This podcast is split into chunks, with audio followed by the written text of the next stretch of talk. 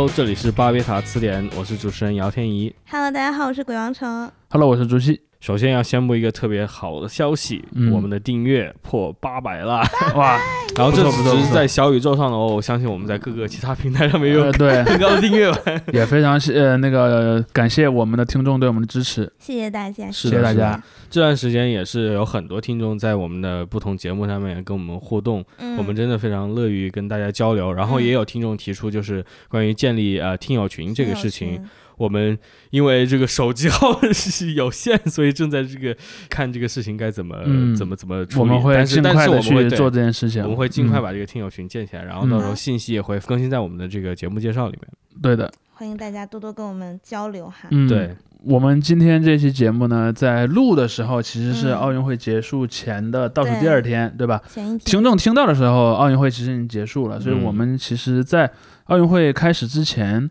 就有考虑过嗯聊一聊奥运会这个话题，嗯没错。我就先来分享一下我对奥运会这件事儿的看法吧，因为其实我以前做过一些体育类的、媒体类的工作哎，说一说。哦，哎，就是写一些体育评论嘛，在嗯在在好些年前，其实，在上一届奥运会开始的时候，我当时就有一个论断，我就说，我认为奥运会总体会逐渐的走向衰落。我当时给出这个论断有两个理由，第一个理由是我们现在所看到的奥运会，它其实有一个特别重要的点，它是嗯。基于电视直播的，就是嗯。一个公司来买直播权，然后这个公司给那个主办方一笔钱去赞助他办赛事，嗯，然后呢，观众又来看这个电视，去支持那个电视的这个直播商，这是一个很典型的模式，对吧？这个模式其实是从一九八四年之后变得非常大的，因为在之前也有卖版权但，其实钱都很少。一九八四没有没错普及嘛。没有普及。嗯。然后从洛杉矶那届奥运会开始，就是卖版权，包括说对比赛本身的各种包装做的比较好嗯。之后，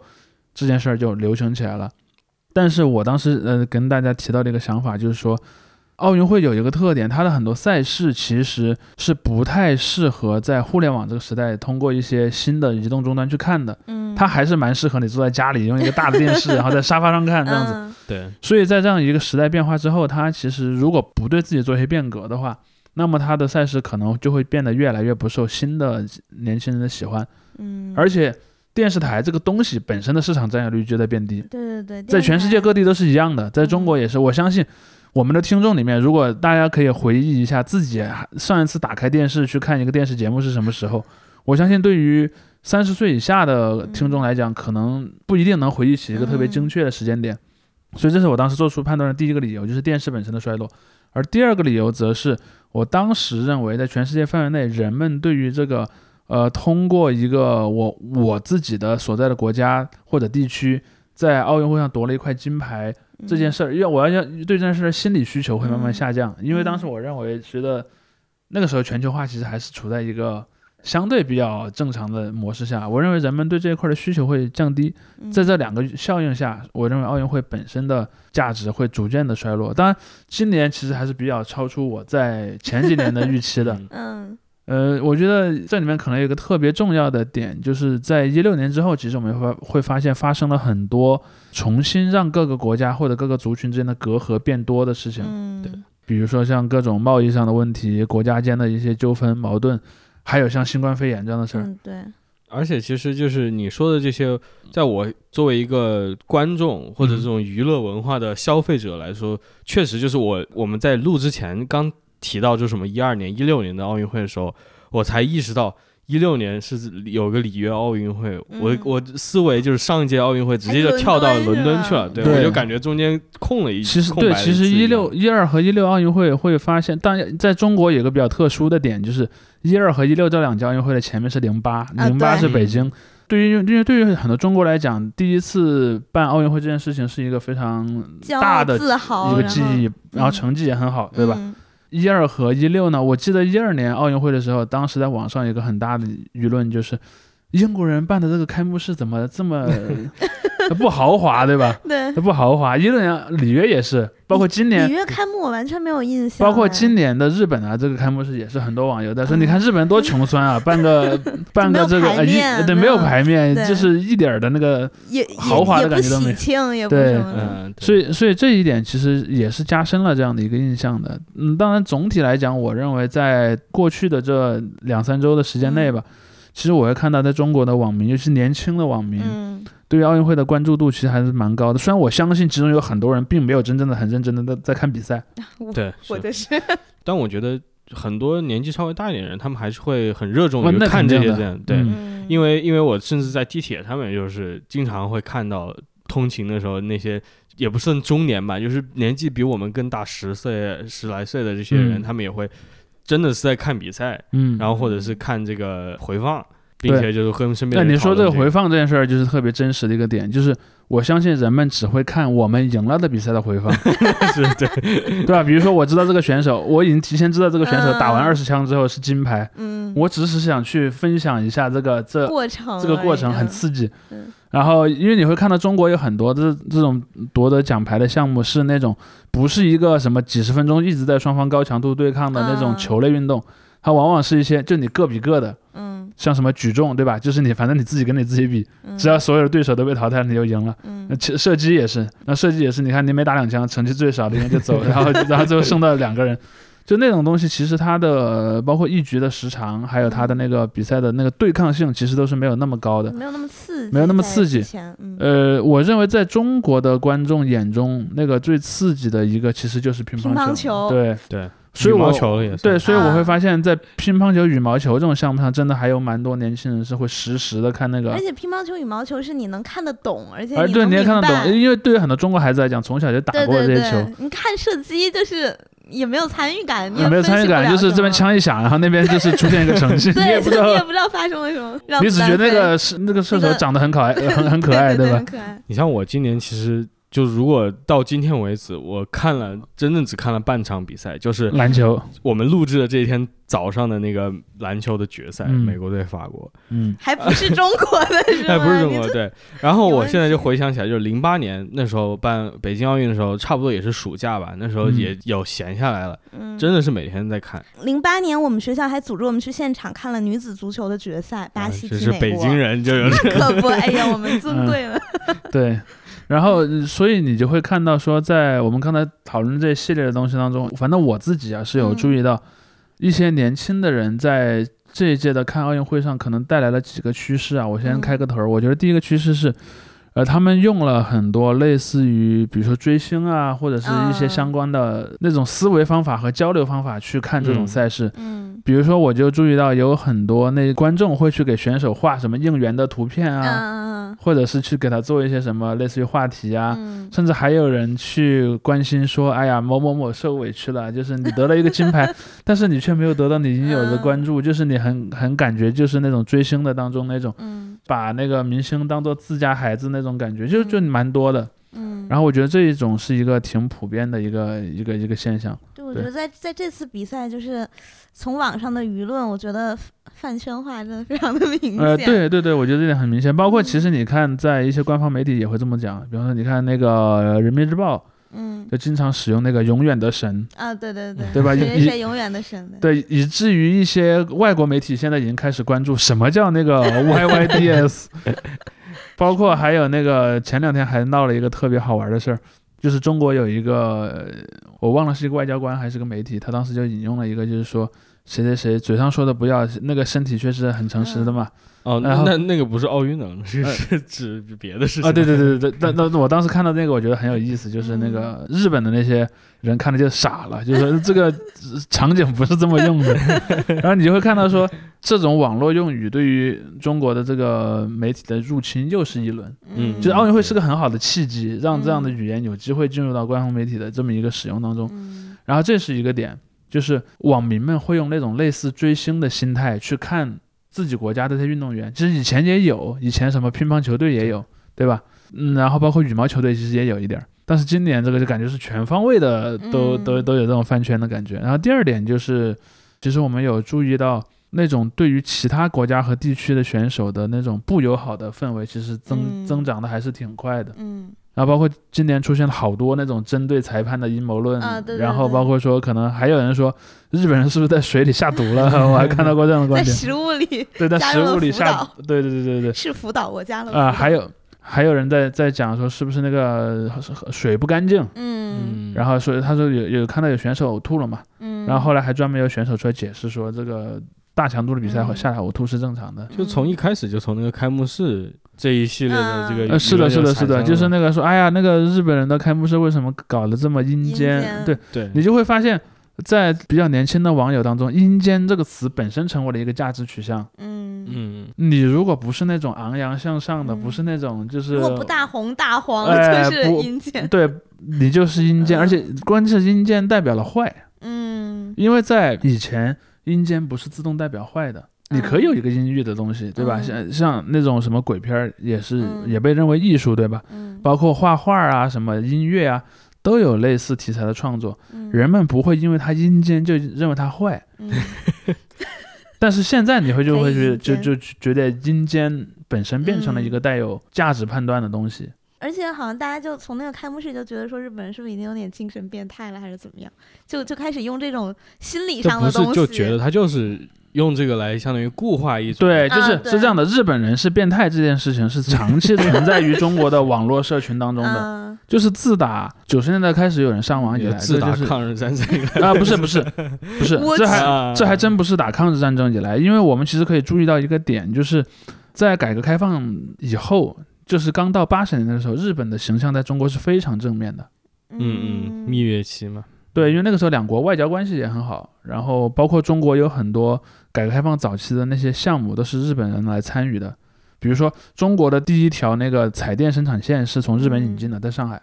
然后现在全世界最大的钢铁厂之一宝山钢铁是日本新日铁来中国建设的，嗯甚至宝山钢铁里的的很多术语都还是那种日语里的汉字词，到今天为止都是这样。包括说那时候，如果大家稍微年龄大一点，还会记得那个时候有什么花仙子、嗯聪明的一休，嗯，还有铁臂阿童木。人年纪大一点，我怎么哎觉得我都知道呢？这 我是说这些这些东西当年是在电视台播的，嗯因为后来很多小朋友可能是去网上看到这样的作品，嗯所以大概是在整个八十年代，中国和日本的外交关系挺好的。然后而且那个时候，关键是日本代表的先进，在那个语境下，嗯，呃，那个时候的中那个时候的中国人看到的日本人，主要是以一种现代的面相出现的。就那个时候，你看到日本不会想到什么忍者啊、武士啊、歌舞伎，你会想到的是什么？电子产品，哎，电子产品。然后那个像阿童木嘛，对吧？是个铁臂小金刚。嗯然后还有像那种现代城市里用的一些先进的设备，嗯，包括还有那种坚强勇敢的性格，嗯。对吧？以前呃，我们小时候经常那个《读者》这种杂志上就会发那种文章，呃，有一堆中国小朋友和一堆日本小朋友一起去一个夏令营，然后日本小朋友非常勇敢，就是冬天你只让他穿短裤，他还是 能坚持下来。但是中国中国小朋友呢，就就比较娇生惯养，哎，就娇生惯养，就就嗯不愿意吃那个苦。嗯。就是你会发现在那个时候，日本是和这样的一些认为比较正面的词语嗯。关联起来的。嗯。但是从九十年代以后，你会看到这件事儿就有往负面的这个方向去发展的一个倾向。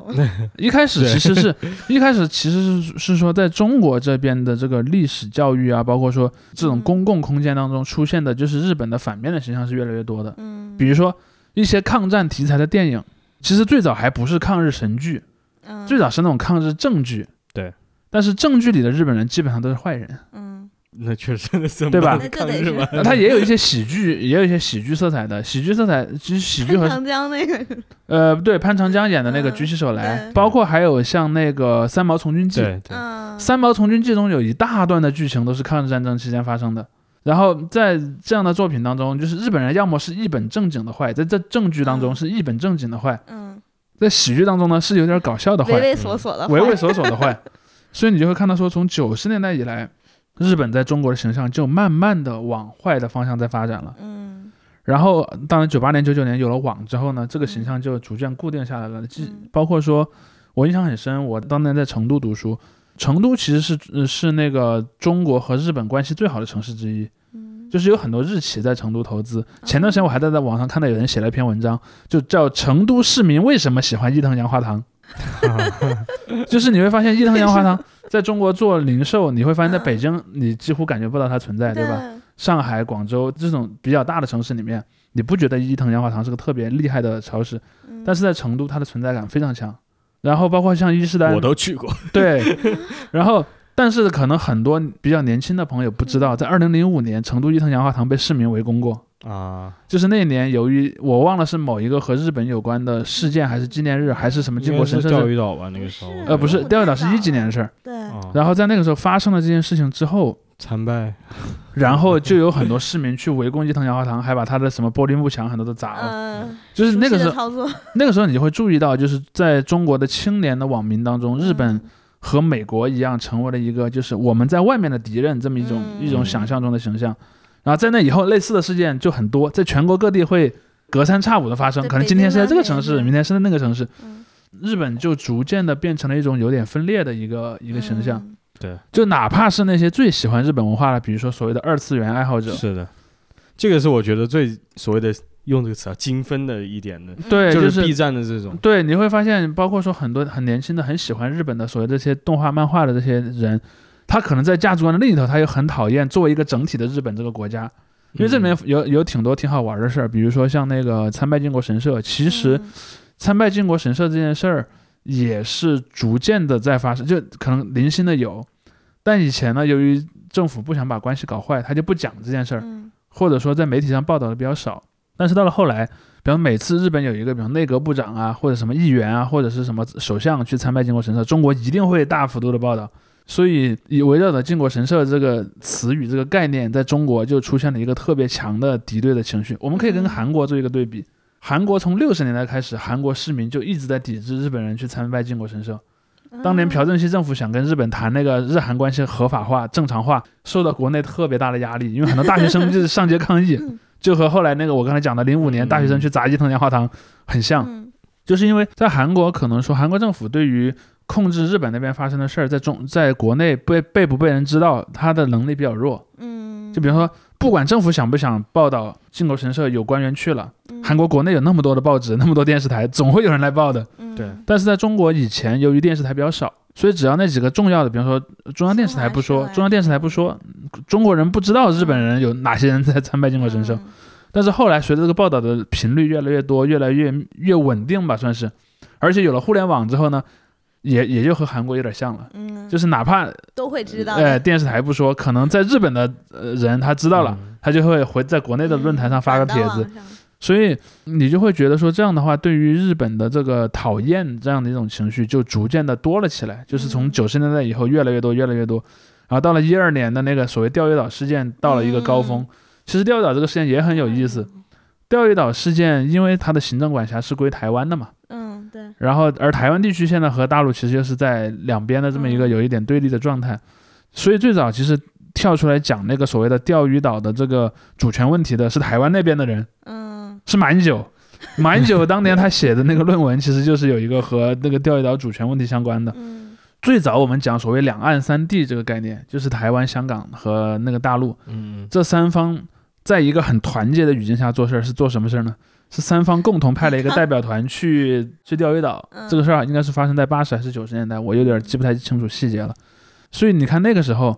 民间其实有一些那个很热情的人在去保卫钓鱼岛，但是你要记得，嗯在八八十年代，就是钓鱼岛的主权问题，你很少看到中国的官方媒体去报道它。嗯，对相反是在八十年是在九十年代末到两千年以后，就经常发生这样的事情。嗯，然后钓鱼岛的主权，钓鱼岛的主权，逐渐的就变成了中日两国之间的一个引一个导火线，嗯，包括后来还引起了很大的好多个城市都有人上街去抗议日本嘛，所以砸日产车对，呃，包括说你看，其实当年日本车在中国其实其实一度是个很好的形象的，嗯，对，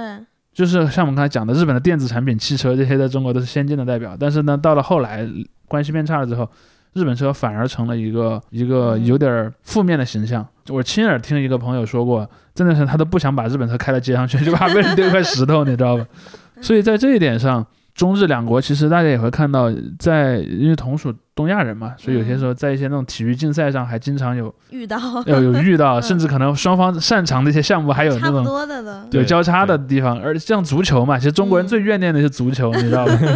因为日本传统上是个棒球国家，嗯日本在七八十年代之前没有什么人，没有什么人踢足球的。所以当年我们会记得说，我们中国的小朋友嗯，会记得一部很有名的日本动画片《足球小将》，叫嗯大空翼。嗯，但是其实，在日本，大空翼的知名度是远远不如那些棒球英棒球英豪那样的作品，因为因为那个因为棒球才是日本的国球，嗯。在韩国也是一样。嗯。所以这件事儿就让中国网民嗯觉得更不舒服了，因为我们本来就是一个一直喜欢足球的国家，嗯但是日本人发展比我们晚，但是取得的成果比我们 还要好。就你看现在，如果我们不考虑奥运会这个场景，就只考虑两个国家队的这个比较的话，中国国家队显然已经在任何角度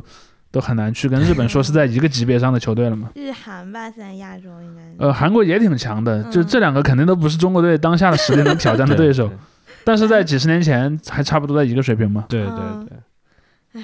不过就是我们现在回到那个奥运奥运会奥运会奥运会本身对的话题上，啊，就是更加集中讨论，就是嗯。我们一开始提到，就是说现在网络上，呃，无论是通过这种饭圈语言呢、还是就是别的这些呃引用一些历史的，我也不是引用吧，相当于复兴一些历史的这种舆论环境，把它重新嗯套用在了这次奥奥运上。我觉得这次奥运它之所以在这个整个国内的舆论环境里面比较火热，一方面也是因为它就是在日本举办嘛，它在东京举办嗯是的，是的，跟里约或者甚至伦敦是完全不同的一个，对于大多数人来说是不同的一个情感嗯对呃印象在这里。所以就是现在我们从开幕式一直到今天，就是各比赛的过程，每天都有都有对新的这个新闻出现吧，姑且称之为新闻。对，包括说那个像日本选手，比如说我经常看到有那种针对日本选手受裁判照顾的这种争议嘛，嗯。包括我看网上吵得很凶，就像我们之前讨论到的一个 一个东西，我不知道我们的听众当中有没有人上过一个百度贴吧，叫做体操吧，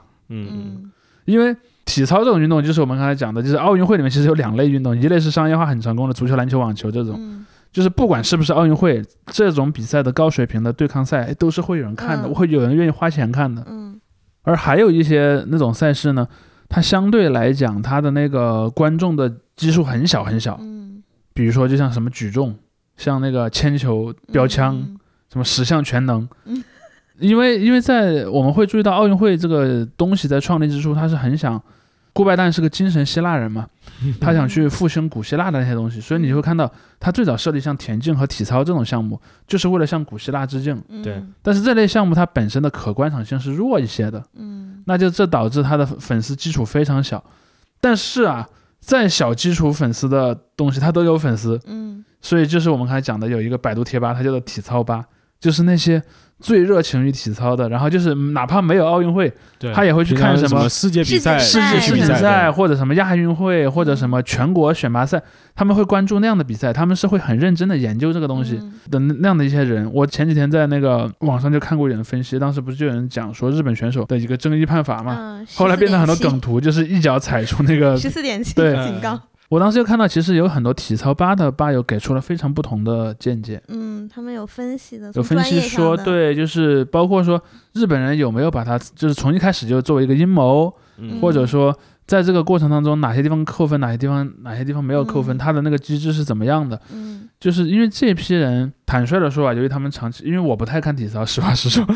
但是我相信这些长期看体操的人，他对于这个规则的掌握其实是比较高的，因为体操本身是一个高度依赖于裁判的项目，它不是一个绝对比的这么一个东西，嗯所以我认为他们的分析其实还是颇有一些道理。而且李小鹏不是也发微博了，他也在说这个事情。嗯，但是我就发现李小鹏的观点其实和很多体操吧的吧友的观点不太一致。嗯，就李小鹏是显然认为日本人搞了某种阴谋，但我发现啊体操八十八有大部分人不认为有这样的阴谋。对，嗯简称就是输的不冤，就要想要说服大家说，对，就输的不不冤。啊 对，就是说，至少日本人没有弄一个什么，哎呀，我我什么在什么呃设计先上哪些项目，后上哪些项目，然后起评分是多少？就因为你知道，在很多那个类似于像豆瓣啊或者微博上那些帖子里面，他们把日本人描述成一个弄了一个系统性的阴谋，啊，从哪个项目先比，哪个项目后哎，就弄了一个坑给你。对嗯，但是你就会看到说，对于体操吧的吧友来讲，他不认为存在这样的一个阴谋。嗯而且我看了一下他分析，我觉得虽然我是个门外汉，但是我觉得逻辑还挺能说服我的。嗯但是这件事儿其实给体操吧带来了很大的麻烦。嗯嗯，对对包括他们就是一些其他在微博上面的这种体操大 V，也是这种专业爱好者嘛，对，资深爱好者，他们的发出了这种不同的声音之后，也是遭到了大规模的冲击。就我记得这个事情刚开始的时候，我刷微博我都被吓到了。嗯就是我说，如果真的是像他们说的这么黑的话，我说那这怎么可能呢？而且你你会看到还有一个事情，就是我们刚才讲到的一件事儿，就是人们往往会通过重塑一段历史来表达我当下的情嗯绪。在我们刚才讲的这个具体的问题上也是一样的，比如说有很多网友对日本选手在体操项目上获得的那个，他们认为裁判在照顾嗯。日本选手啊，他们认为这件事很不满，他们立刻就去回顾了过去，比如说。说的是一九九几年，好像九六年那次那次奥运会吧，说中国的举重选手呢，由于没有看到那个裁判说你已经举好了，可以放有白灯嘛，嗯。没有看到那个白灯亮，也没有看到裁判发信息，他举了那个杠铃举了十几秒嗯都没有放，然后就把他和这个事儿联系起来，就构成了一个奥运会的裁判从一开始就在针对我们中国人嗯这样的一个、一个印象。对。对对，而这件事儿有意思的就是，即便有一些历史上的当事人已经出来讲了，其实没有那样啊。但是网网民们不信，嗯。他们还是继续觉得我讲的这样一个一直有一个历史贯穿的东西是一个真实的东西。嗯。然后在这个过程中，他们就会说，我拿哪部分历史，不拿哪部分历史，是高度有选择性的。对 对对，呃，为了这期节目呢，我专门回去做了一件事情，我回去看了这哎个一九六五年的呃日本一九六四年。电影是一九啊六五年一九六就拍的一九六四年奥运会，一九六五年呃日本导演市川坤嗯。拍了一部讲述一九六四年东京奥运会的一个纪录片，叫《东京奥林匹亚》。然后这个片子里面呢，一个很重要的点给我的感觉就是，这个片子想传达的一个精神，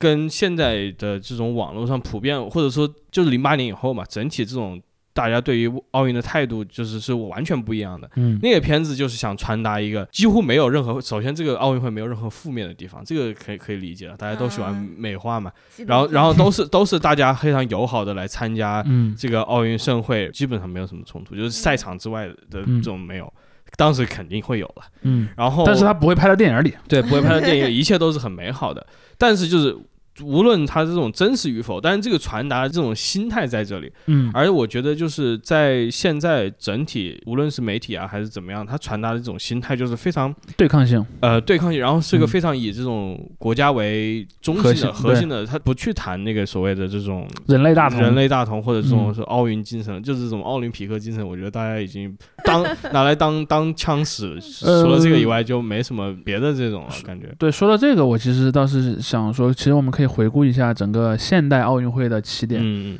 我我小时候我印象特别深，我在看那个应该是《伊利亚特》的时候，嗯就《伊利亚特》里面有个章节，就是应该是应该是哪个英雄死掉了，我不太确定是不是阿克琉斯本人死掉了。反正就当时有一位英雄死去了之后呢，阿开亚联阿开是希腊嘛，嗯，阿开亚联军就为了纪念这位死去的英雄，办了一场运动会，项目就有标枪、跑步，嗯嗯，然后还有什么摔跤，有若干个项目。然后那那个联军里面最大的那几个国王都捐了一些东西做奖品，比如说我捐一个金盘子，或者他捐一个什么盾牌嗯之类的东西。然后呢，得了冠军的人在每个项目上得冠军，还有射箭好像。嗯得了冠军的人就可以拿走这些奖品。我当时在想，这不就是奥运会吗？是，但对那确确实就是奥运会的，应该算是一个奥运会的古代版本。古代嗯古代版，因为但是因为因为你嗯说到这个是《伊利亚特》，我想到另外一个作品，就是也是我就是为这个节目在做准备的时候看，是叫做《埃涅阿斯纪》，应该是叫嗯，这个埃涅阿斯纪，埃涅阿斯纪的这其实个，维吉尔就是有点想模仿伊利亚特去写埃涅阿斯纪的，嗯。因为他写埃涅阿斯纪的时候，很明显是说他通过埃涅阿斯纪就把古希腊的那套文化的法统继承到罗马人身上。从这个逻辑上来讲，那个维吉尔其实本身也是个精神希腊人，在这点上，他和那个后来想要复复兴。兴 想要复兴奥运会的那顾拜旦是类似的，嗯。因为。文艺复兴的这帮人有一个最有意思的点，就是他认为中世纪是一个堕落的过程，嗯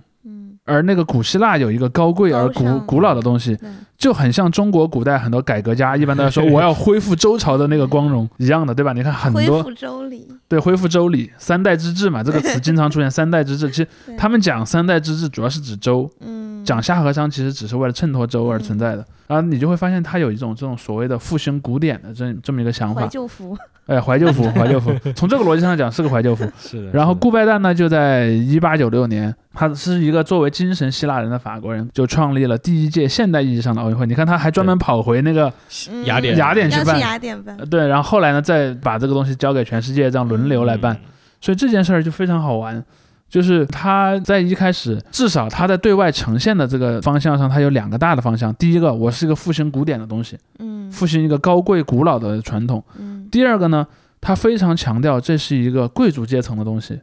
你会看到，从最早的奥运会开始，很长一段时间内是不允许职业选手参赛的。因为当你把一个项目用来赚钱的时候，你就不纯粹了，啊，性质就变了，性质就变了。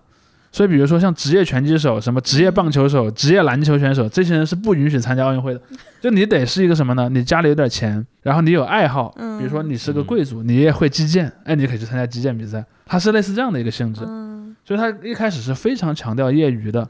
然后这就持续了很长一段时间。嗯但是他就会发现有一点，他自称的那个奥运会是什么呢？因为古代的奥运会有个最大的特点，就是在希腊举办奥运会的时候，城邦之间是停战的，嗯嗯，所以他就给他增加了一个所谓的那个叫做和平和平主义的这么一个东西上去，然后包括说和平歌儿的呀，和平歌，还有那个月桂的那个桂冠什么的，他其实都是给他附会了一个和平的意思。但是顾拜旦事实上是生活在一个帝国主义崛起的前夜的人。嗯，一八九六年举办第一届之后，十几年后，全世界就进入了一个马上哎开战，大战的一个阶段。所以我想讲的就是说，即便直到今天为止，我们经常看到奥运会的主办方在强调我是一个和平的人类大同的一个东西，嗯。但是观众们还有主办这些赛会的这些承办方们，包括是像媒体，他都不这么认为，骗不了别人，骗不了别人嘛。包括是是你刚才讲的一那个一九六四年有那个东京奥运会的纪录片，其实还历史上还有很有名的一个奥运纪录片，对，一九三六年的德国奥运会的纪录片嘛。是的。然后这个纪录片的话，是当时所谓的纳粹的头号女导演莱尼·雷芬斯塔尔亲自拍的，就是她拍了另外一个这个所谓的意志的胜利嘛，就是讲这个嗯纽伦堡大会的。嗯然后这个奥运的纪录片，就是大家也分析了，就是说它很大一部分是在讲这个德意志民族的一个复兴。嗯，对，他的片子想传达就是德意志继承了这个正统的呃希腊罗马文化，而且 对，第一我是正统继承人，第二我是最强的。对对对，他会强调我在这个赛会当中，我国选手得了最多亚利安人的对亚利安人在 在那个身体上是嗯，远远要比其他人优越的。对对然后然后中间由于战乱这个东西有一个低潮期啊，但是在二战之后，你也会看到进入冷战时期之后，也也变成了比如说美国和他的盟友们啊，啊，这一届我要办，啊，下一届可能苏联和他的盟友们就说嗯啊，这一届我要办。呃这届我抵制，那届你抵制，对，所以这件事儿就是，其实这里面有一个就跟我们中国还有点关系。嗯，其实中国在五二年参加过一次奥运会，但没什么存在感，就因为当时中国刚刚结束战争嘛，嗯也没有太多好的选手，嗯，所以五二年的奥运会在中国人的公共记忆中是空白的。嗯，大部分人认为中国第一次参加奥运会是一九八四年嘛，对，但有个问题就是改革开放是一九七八年开始的，但为什么一九八四年参加奥运会，一九八零年呢？因为那时候抵制了嘛，对，抵制苏联，当时特别别好玩，当时就是因为美国和苏联两个国家在当时是样样都要争嘛，嗯。苏联呢先申办成功了一九八零年奥运会，然后其实苏联对这个奥运会期待蛮高的，还建了什么酒店啊、什么体育馆啊，嗯。把莫斯科的很多设施都翻新。结果一九七九年他们卷入了阿富汗战争，啊，啊，其实那个跟阿富汗国内的内内乱也有关系，但是一九七九年等于是苏联正式出兵阿富汗嘛，嗯，这件事儿其实就找话说，因为你一旦开始主动的对外战争。那么你就和奥运会所自称的这个和平主义的这么一个事儿就就不符合了嘛。所以当时其实你就会发现，不光美国的那帮盟友就以此为由不去参加莫斯科奥运会，就连苏联当时自己的很多朋友都没有参加，中国就是其中一个。嗯所以中国是没有参加一九八零年的奥运会，相反参加了一九八四年在美国举办的那个洛杉矶的那场奥运会。嗯我记得特别清楚，我小时候我看过很多八十年代出版的那些，比如说语文教材啦、报纸啦，还有一些书籍。那个时候有个词叫报告文学嘛，嗯就是一些官媒记者写的这些嗯带有故事性、带有小说性的这种故事，你就会看到人们在回望八十年代时候最大的英雄，除了像陈景润这种数学家之外，嗯，最大的英雄就是徐海峰对，是，然后还有那个李宁。嗯。当然，李宁现在被大家记住成了一个体育品牌了，但是在那个时候，李李宁本人是一个男神型的人物，嗯。徐海峰也是。但是徐海峰和李宁不太一样，就是李宁因为作为一个体操选手嘛，身材很好，就是好看嘛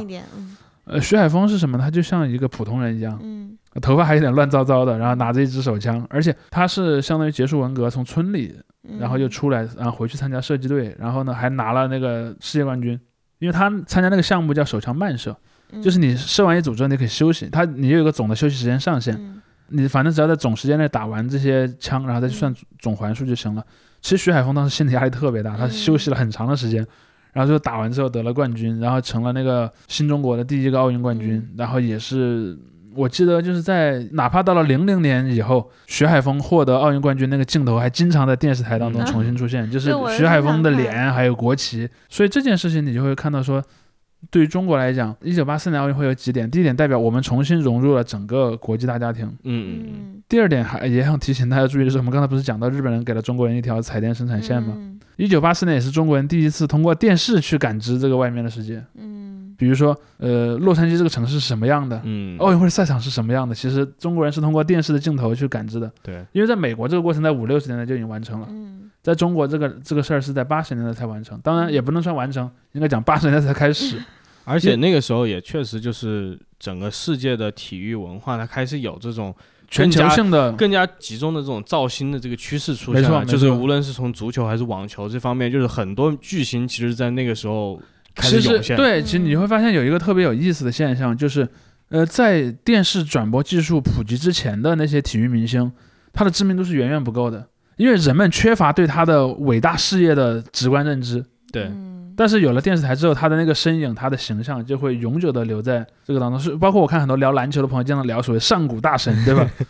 你没看过他的比赛有，影像资料？你可能能看那个统计数据，比如说他一 他一生中得多少分，他一生中赢了多少的赛事。但是因为那个年代的那个影像资料很少，所以他的那个传奇往往只能变成一个口口相传的一一个史诗，真正的一个传，说，这种就字面意义字面意义上的对说字面意义上的传说。嗯，但是对于那之后的，比如说像八十年代像马拉多纳，对吧？对马拉多纳，马拉多纳退役的时候，人们就会剪辑一个马拉多纳一生中的那些经典镜头。但是在七八十年代以前，这是不可你想象贝利的都很难呢。对贝利都很难，贝利的时代要不然就是一些那种渣画质的东西，就是你根本看不清人和人，对吧？这包括说你看到像那个足球、篮球，甚至于但美式橄榄球早一点，因为美式橄榄球和电视之间结合的很早，六十年代就结合在一起了。嗯他的那些传说人物会会会更有多的那个影像资料，然后包括说像那些田径啊，都是这样的。嗯，你包括赛车，为什么赛车也是对，是一个历史这么悠久，然后还持续保持这么就流行的一对，它是高度和电视直播绑定的，对然后这是我一直在讲。然后因为它不是那种就是不像篮球，你一个赛季要打很多场比赛，它就是这种大型赛事，嗯，是一个大型盛会，然后每次就是有这种重点拉力赛关注，这样的话，对于电视转播啊，对于这方面的传播的压力要小得多，嗯相对于其他的比赛。然后这种单次的这种比赛里面很容易出亮点。对，包括你看，像足球有一个特点，就是八十年代以后，欧洲各国的足球联赛普遍都开始卖身于电视台了。英超嘛，英超的成立其实最早就是为了解决这个电视转播权的问题。啊，包括今年上半年还有一个所谓欧洲超级联赛，有很多那个俱乐部想成立这么一个联赛，后来又被打回去了，也是想要解决这个电视转播权的问题。所以你就会看到电视转播这件事儿，从商业上，还有从这个文化上，其实都是深刻的改变了这个体育嗯体育赛事本身的样貌的。嗯，然后你看，对于中国人来讲，八四年在洛杉矶，呃，八八年在那个汉城，嗯，九二年在巴塞罗那，包括九六年的那次亚特兰大的奥运会，这几次其实中国人就是一次一次的通过电视台去感知到这样的一些赛事。对。然后每次就是沉浸的程度越来越加深，因为电视台，因为电视在中国越来越普及。越，来越对越普及，然后它的这种就是转播的频次也更高，包括说你看九十年代以后，中国有了专门的体育电视台，你人也更多了，你参赛的这个运动员也更多对了。成绩也对，然后你到看零八年的时候，这个事儿就达到了一个高峰，嗯，赛事也在你自己家门口办，然后那个是那天真的是万人空巷，对，包括直到最近一两年，像什么《我和我的祖国》这样的电影，嗯还会去回顾，对零八年零八年奥运会因为它就变成了一个公共记忆的一部分。嗯嗯然后话题回到这个，就是说我们刚才谈到对于奥运的在神话中的描绘，就是有这种非常光鲜、非常美好的一面。嗯但其实跟奥运相伴的一直就是你脱不开的一个东西，就是你一方面你刚才说这种很早以前奥运会只让这种业余的这个爱好者去参加。但是很大的一个区别就是，人家是披着国旗在参加，这个嗯就是立刻就让一切东西变了质，倒不是说他们为不为钱打球或者怎么样。然后零八年的这个算我生命中记忆最深刻的一次奥运会吧。然后这一次开幕式也另外一件事事情让我印象很深刻，就是开幕式的当晚，俄罗斯和南奥塞梯嗯爆发了冲突。嗯说当时普京看到开幕式看到一半走人，要紧急飞回莫斯科去处理这个事情。嗯，然后其实整个奥运会期间，这个俄罗斯和他那个格鲁吉亚发生的嗯军事冲突。嗯嗯然后其实这个这个事情，就是当时给我一个非常深刻的印象，因为真的就是同一天同一个时候在发生这个北京。其实那件事儿给俄罗斯带来了很大的外交上的负面影响。对对，嗯但就是这些事情，他还不说说我们一九三六年这种这种情况的这种特殊情况吧，就是这种事情经常在发生。你还有还有甚至什么一九七二年的慕尼黑这上面对慕尼黑事件嘛，就这这一类的事件，它其实有一个点，就在于说奥运会从很早很早开始，它有两件事儿极大的强调了这个这个性质。第一，它是按国家为单位来组织代表团，那也地区啊，国家和地区嗯为单位来组织代表团的。第二就是它有很明显的那种颁奖仪式，就是金牌、银牌，但一开始好像前几届还没有，大概是从一九零八年往后，基本上就已经有了比较固定的嗯这种授奖牌的机制。嗯而且奖牌是分等级的，金牌、嗯银牌、铜牌，然后金牌那个获得者还可以升国旗、奏国歌，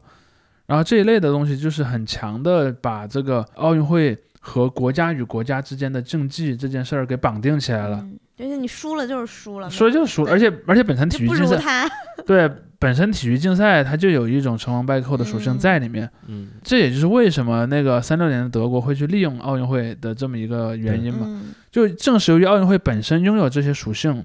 纳粹德国才会去利用它。嗯嗯嗯，然后包括到了后来也是美美国和苏联也是经常，我就是要比你得了奖牌多，嗯。我就是要苏联国旗出现的比美国国旗多，我就是要美国国旗出现比苏联国旗多，就很明显的我就是在你头上揍我的国歌。你像今年不就是说什么在东京开了一枪，然后响起了 义勇军进行曲？对。这一届你会看到很多的观众都这么讲，就是我嗯就是想要五星红旗在东京上空升起对，，你所以然后要所以咱们的国歌。你说的这种就是承认你说的这种神话叙事吧，我我也用这个词，就是再次回到我们这种罗兰巴特的这个理论，嗯神话叙事在以往奥运会有很多次，或者是国际体育赛事吧，特别是涉及到这种重大政治事件产生在背景的时候，比如说嗯在、呃五六年苏联跟匈牙利爆发冲突，然后这个匈匈牙利的一个传统强项目就是他们的水球。所以这个他们一直在通过这个水球在苏联头上找场子，因为他们两个就是经常就是冠亚军，然后然后或者是之前就是玻璃墙倒塌之后，德国去踢足球等等等等，就这种故事，大家各个国家的国民都很喜欢讲的，就是他们就说这个运动员他承载了别的很多东东西对。对他反而就因为他是不纯粹，他才有那么大吸引力。对他。他有他他让我们他的吸引力其实根源就在他的不纯粹，嗯嗯包括说如果两个国家他们互相认为对方是宿敌，嗯那么他们之间的这个呃如果有竞技比赛，不管是不是奥运会啊，其他类型的竞技比赛也算，他们就会变得非常的激烈。嗯比如说英国和德国之间的足球赛，对吧？这两国 历史上有些恩怨，所以每次英国和德国之间的足球赛总是会被嗯赋予更多的含义。法德也法德也是 没错，法德包括像在中国，比方说如果日本和韩国在足球赛当中嗯碰到了，那肯定那个氛围就不一样。包括棒球队，嗯如果这两个国家棒球队碰到一起，那个嗯问题肯定很大的。这都没咱们什么事儿。对，那中国但中国其实也会经常有，比如说像在一些类似于像体操啊，嗯，或者是像那个乒乓啊嗯这样的一些，就是我们认为是中国的传统项目的时候，嗯。中国和一些那种也在这个领域有很强竞争力的其他国家碰选手碰到一起的时候，你还是觉得那个火药味儿很很重的。嗯。对。比如说中国的羽毛球选手碰到那种东南亚华裔嗯。的选手的时候，就好比说林丹碰上李宗伟李这这样的场景。中国网友会很紧张，其实，在东南亚那个国家，就是在马来西亚，其实那那些观众也很紧张。我现在在想，乒乓也是，嘛，我现在就想，如果李宗伟赢了会 怎么样？我觉得呃会在中国引起非常大的不满的。嗯。就像因为我们我们就回到最近的一些事情嘛，这两周像乒乓，球类似的，像乒乓球，对对乒乓球对日本选手嘛，嗯，我们中国队的混双就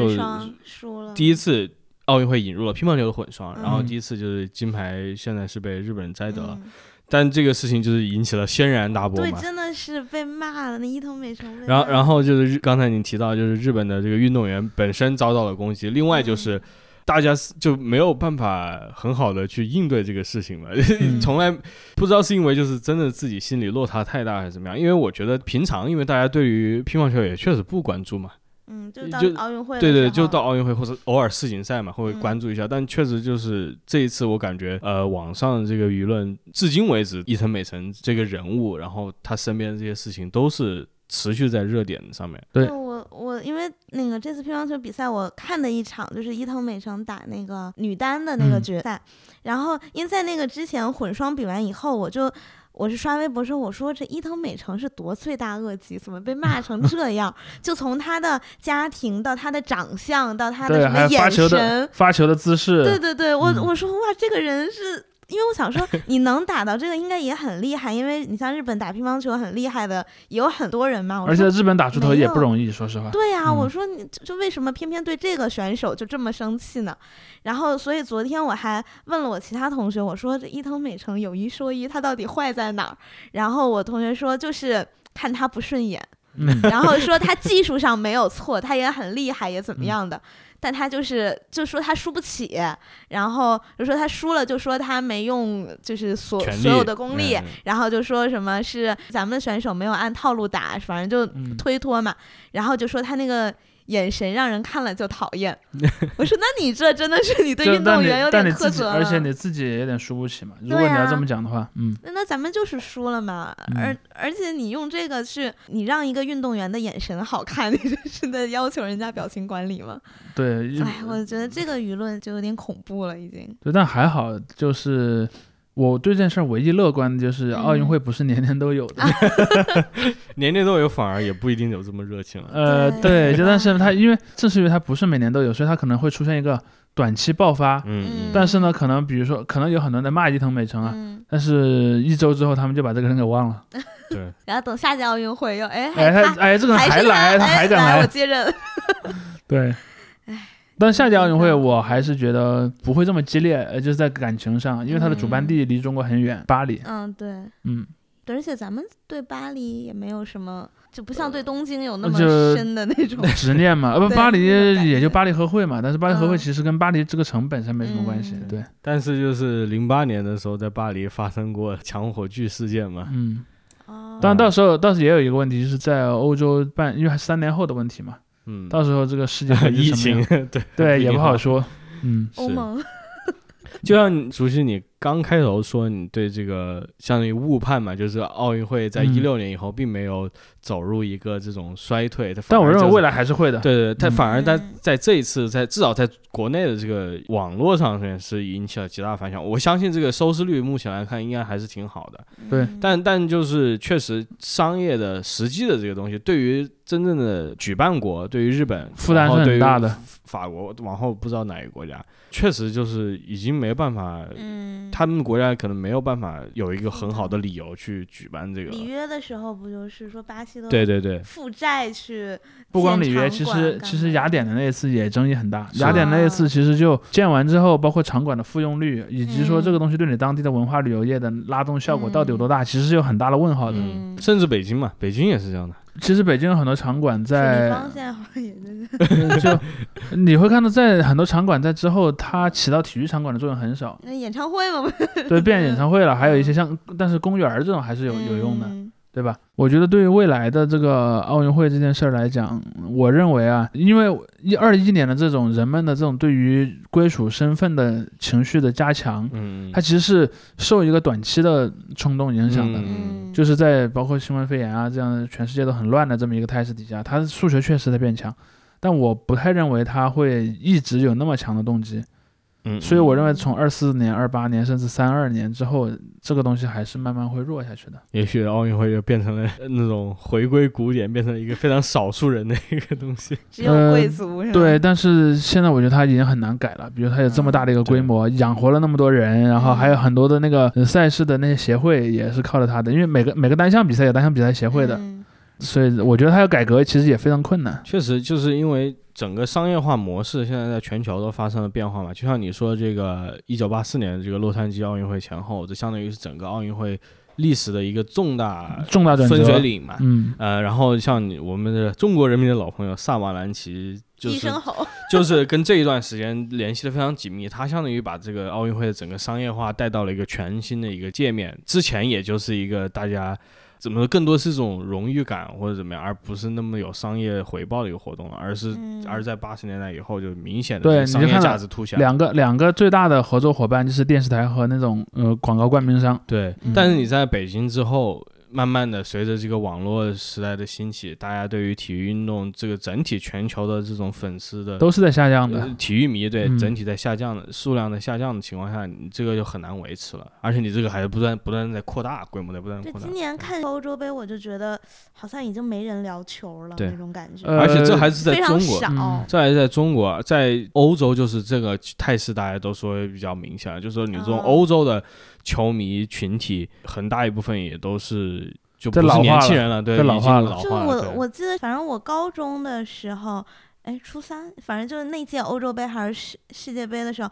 我看完就是我们在上学是是和同学是可以聊起来的，然后现嗯在就在同龄人，在同龄人里面，你比较难找到聊的对，就是我看完，然后我我想跟谁说，大家都不看，然后因为因为本身像体育运动，它其实就有很多不同的来源嘛。嗯像我们刚才讲的什么击剑啊、骑马呀、什么嗯田径啊、什么赛艇啊，这种是很典型的贵族运动。嗯，亦可赛艇。对，但是像在足球，这很典型的这种草根工人阶级的运动。所以包括说，你看像在欧洲足球的衰落，其实也跟这种工人阶层的衰落也是有关系的。嗯嗯嗯，现在你看足球很多就慢慢变成一种那种 upper middle class 这样的一个运动了，但是这样的人口肯定是少的嘛，所以你就会看到欧洲足球越来越依赖于东南亚和东亚市场。嗯，但是呢，这种依赖它长了还是会出问题，就即便是在东亚和东南亚那里的球迷群体，慢慢也会老化的。对，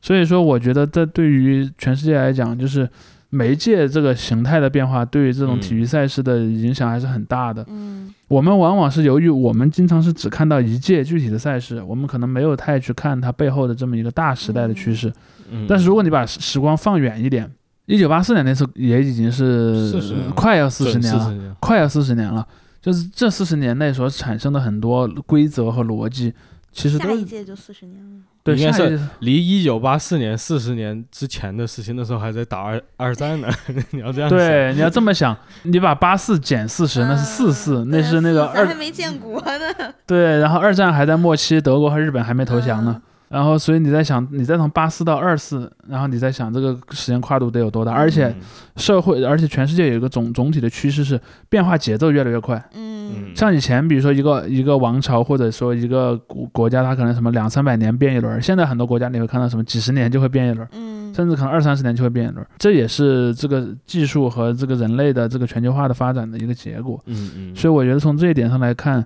奥运会所激起的这一系列的，不管是舆论也好，还是人们这种舆论所反映出来人们的那个内心深处的想法也好，它到底是一个一次性的反击呢，还是后面很多的一个东西的一个征兆呢？我觉得现在可能言之尚早，但我倾向于它是一个一次性的反击。啊、那我还觉得又有点征兆的意思，至少是在奥运会这方，因为我现在在想，就是明年的二零二二年的这个卡塔尔世界杯，嗯，因为这个事件我跟中国 运动员没什么关系了，但就是但这个。中国球迷有但这个事件，我觉得就是对于国际政治来说，相当于是一个会是一个非常这种里程碑的事件吧，因为因为它中间现在就是疫情又加上啊，这有一个，然后他之前这个卡塔尔有非常严重的这个贿赂问题，就贿赂这个世界足协来啊。举办这个世界杯，其实这里面，然后它里面嗯这个也涉及了很严重的这种工人的迫害，他会他使用了很多这种外来劳工，然后以近乎这种奴隶制的对这个对就觉得那个古埃及古埃及文化复兴了。然后，然后他还是也是一个非常受到这个这种全球变暖影响非常大的国家，然后它是个非常炎热的地方，所以说嗯这个到时候会引发水资源也很不。够，嗯，对，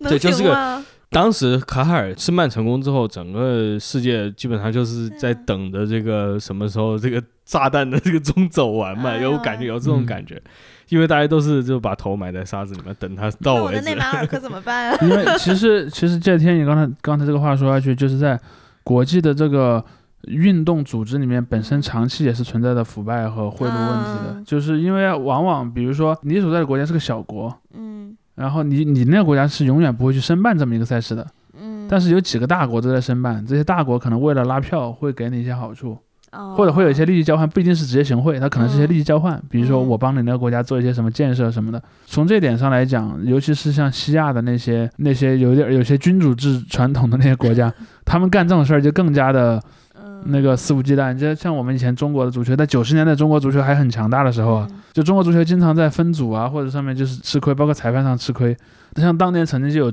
中国的那个足球运动员就当面的去抗议那些西亚的那些裁判，就觉得他们有一些社会方面的问题嘛。所以这个其实也是一个特别大的点，就是在这种所谓的腐化的这种国际大型赛事，它自身的这种贪污腐败和资源浪费上所产生的问题。所以我还是呃我的总总的大方向判断还是不变。我认为从中长期来讲，他这种内外都在变化的这个局面会对他越来越不利。嗯嗯，这样一听，大家又觉得输得冤，这不行。对呀、我说这不更受贿了吗？不能怪输的。呃但是因为呃，除了在承办上经常有类似于受贿啊，或者是暗箱操作的问题，这个确实是存在的，嗯可能比赛现场很多东西不可控了，对不可控，你你控不了那么精确。嗯然后，但是另一个问题就是，呃包括像禁药啊，很多问题嗯其实都也是一直存在的。对就是一个洁白无瑕的奥运会，这事儿从来就没有发生过。嗯，天天不是人家在说美国人吃正是吃药吗说他？们 治哮喘嘛，然后美国那次什么田径输了，然后评论就说是是哮喘好了吗？是哮喘药不够了吗？包括你看，像那个呃俄罗斯，就嗯就原苏联这套体系里面，以前还有好多国家，那个就是禁药问题真的都是臭名昭著，像东今年俄罗斯不东是那德嘛俄奥会对吧？对，等于是以以俄奥会的这个以前嗯以前你看那个东德在禁药问题上真的是非常严重，非常严重，嗯在八十年代的时候。对，所以这里面问题特别多，问题特别多，只是往往我们在看的时候忽略了嗯奥运会那个五五个环套在一起那个会旗，它其实是一个很简单的符号，但这个符号背后可以指向很多很多不同的东西。而我们在一般看到，往往只看到它其中一部分的东西，但是有很多其他的东西是被遮蔽的。对。嗯，但是这也是最后结尾，我也想说，体育运动当然还是个很美好的东西了。你这个我觉得你们这期打 打破了我最在零八年的时候就生活在北京的人的因为因为无论是最早这个精神希腊人为了就是去嗯搞文艺复仿古搞这种，就是嗯。他这个其实出发点挺单纯的，相对来说，大家就是想来玩一玩嘛。包括我这回看这个六四年的这个东京奥运会的纪录片，其中有些事情我也是印象很深刻，就是第一就是这一次奥运会里面，西德和东德是作为德国联队参赛的，嗯然后是当届奥运会最大的代表团，超过超过美国、苏联。然后这个是估计没得多少牌，但是这这种它是有个象征意义。但有象征意义，对嗯。他们的旗子就是那个德国的三色旗，但是它没有有那个联联邦德国的英徽，也没有那个东德的那个那个那个那个圆规和圆规对对对。嗯。但是它中间就是那个奥运的，就像你说的，刚刚中间是奥运的五环，嗯。然后还有我们离我们近一点是朝韩联队嘛，对。出现过嘛，所以就是它里面有这一层，就是它确实可以在某些特殊的情况下把这些人聚集在一起，可以 love and peace 一下，对对，还可以 love，但是在 and 大部 peace 分时候他是不到的。完全。里面虽然有很多这种暗潮涌动等等等等，对，对但你但你就是你，比如说这个六四届的奥运会开头，还有这个奥委会主席要邀请当时的裕仁天皇去宣布奥运会的开幕。哦你对于这个离二战才结束二十年的很多人来说，这个也也许就不是一个很让人舒服的一个情景。嗯对，但是就是这些事情也存在。一个它更美好，这个就是它包括很多一些选手啊等等，包括这个片子它的一个高潮段落是什么呢？是当时的日本女排击败苏联女排拿金牌。嗯。然后这个哦。这个整个段落就让我们来说，作为中国人是个很熟悉的段落嘛，嗯。因为这个中国女排的这个故事已经打败美国就就类似于中国女排打败美国女排嘛。中国女排有自自己的神话嘛，但是这时候我看到，哎，这个神话其实在日本也上演过，然后这时候你会就感觉到这个有这种所谓的世界大同嘛，倒不是倒不是说就是处在一样的情况，但确实这种情感你能理解。对。我给你补充一个特别小的细节，就是八十年代的早期，中国引进日本的那个，除了动画片，还有电视剧，有一部嗯。特别有名的电视剧，就是就是《排球女将》，嗯，就是讲日本女排的这么一个。嗯。对对对那是日日本女排也是那个时候的印象。对，所以说就是你的奥运会，无论说它奥林匹克精神还是怎么样，它确实有非常纯粹的一面，但是它毕竟是一个大型的活动，它是个国际之间要披上国旗的活动。终，归是人来办的。对对对。嗯所以这个里面当然就避免不了呃各种各样的，包括我们今天今天 也不算黑暗嘛，就是怎么说，就是人性面，它就涉它一旦涉及到政治了，它中间就以就不能以这种纯粹的一个眼光去看它，嗯。嗯，然后然后你现在这种舆论环境的话，你也不能说就是是因为这个体育运动本身出现了什么问题，更多呃包括那些参赛运动员，那我觉得很多时候骂运动员。你还真不如去骂领导算了，这不不一定是不是说中国的领导，就是包括各各国国家，他们这种体育的官僚机构都存在着很严重的问题。嗯啊、这是个全世界存在普遍现象，所以我们现在能看到，我觉得是值得庆祝的一点，就是这些运动员仍然在存在这种障碍的情况下，在很多很多障碍的情况下，也仍然在这个赛场上面竞技，这个是我觉得最还是挺值得尊运敬的运。动员们都很厉害，对对对对，嗯，尤其是咱们的运动员，你看，又开始对开始了，开始了，对，哎太不容易了，咱们的运动员，嗯三好十七斤，哎呀，是我们现在这个实时播报三十，对七斤，对，好吧好吧，OK，那我们这一集就先聊到这儿了。嗯大家拜拜。嗯，再见。再见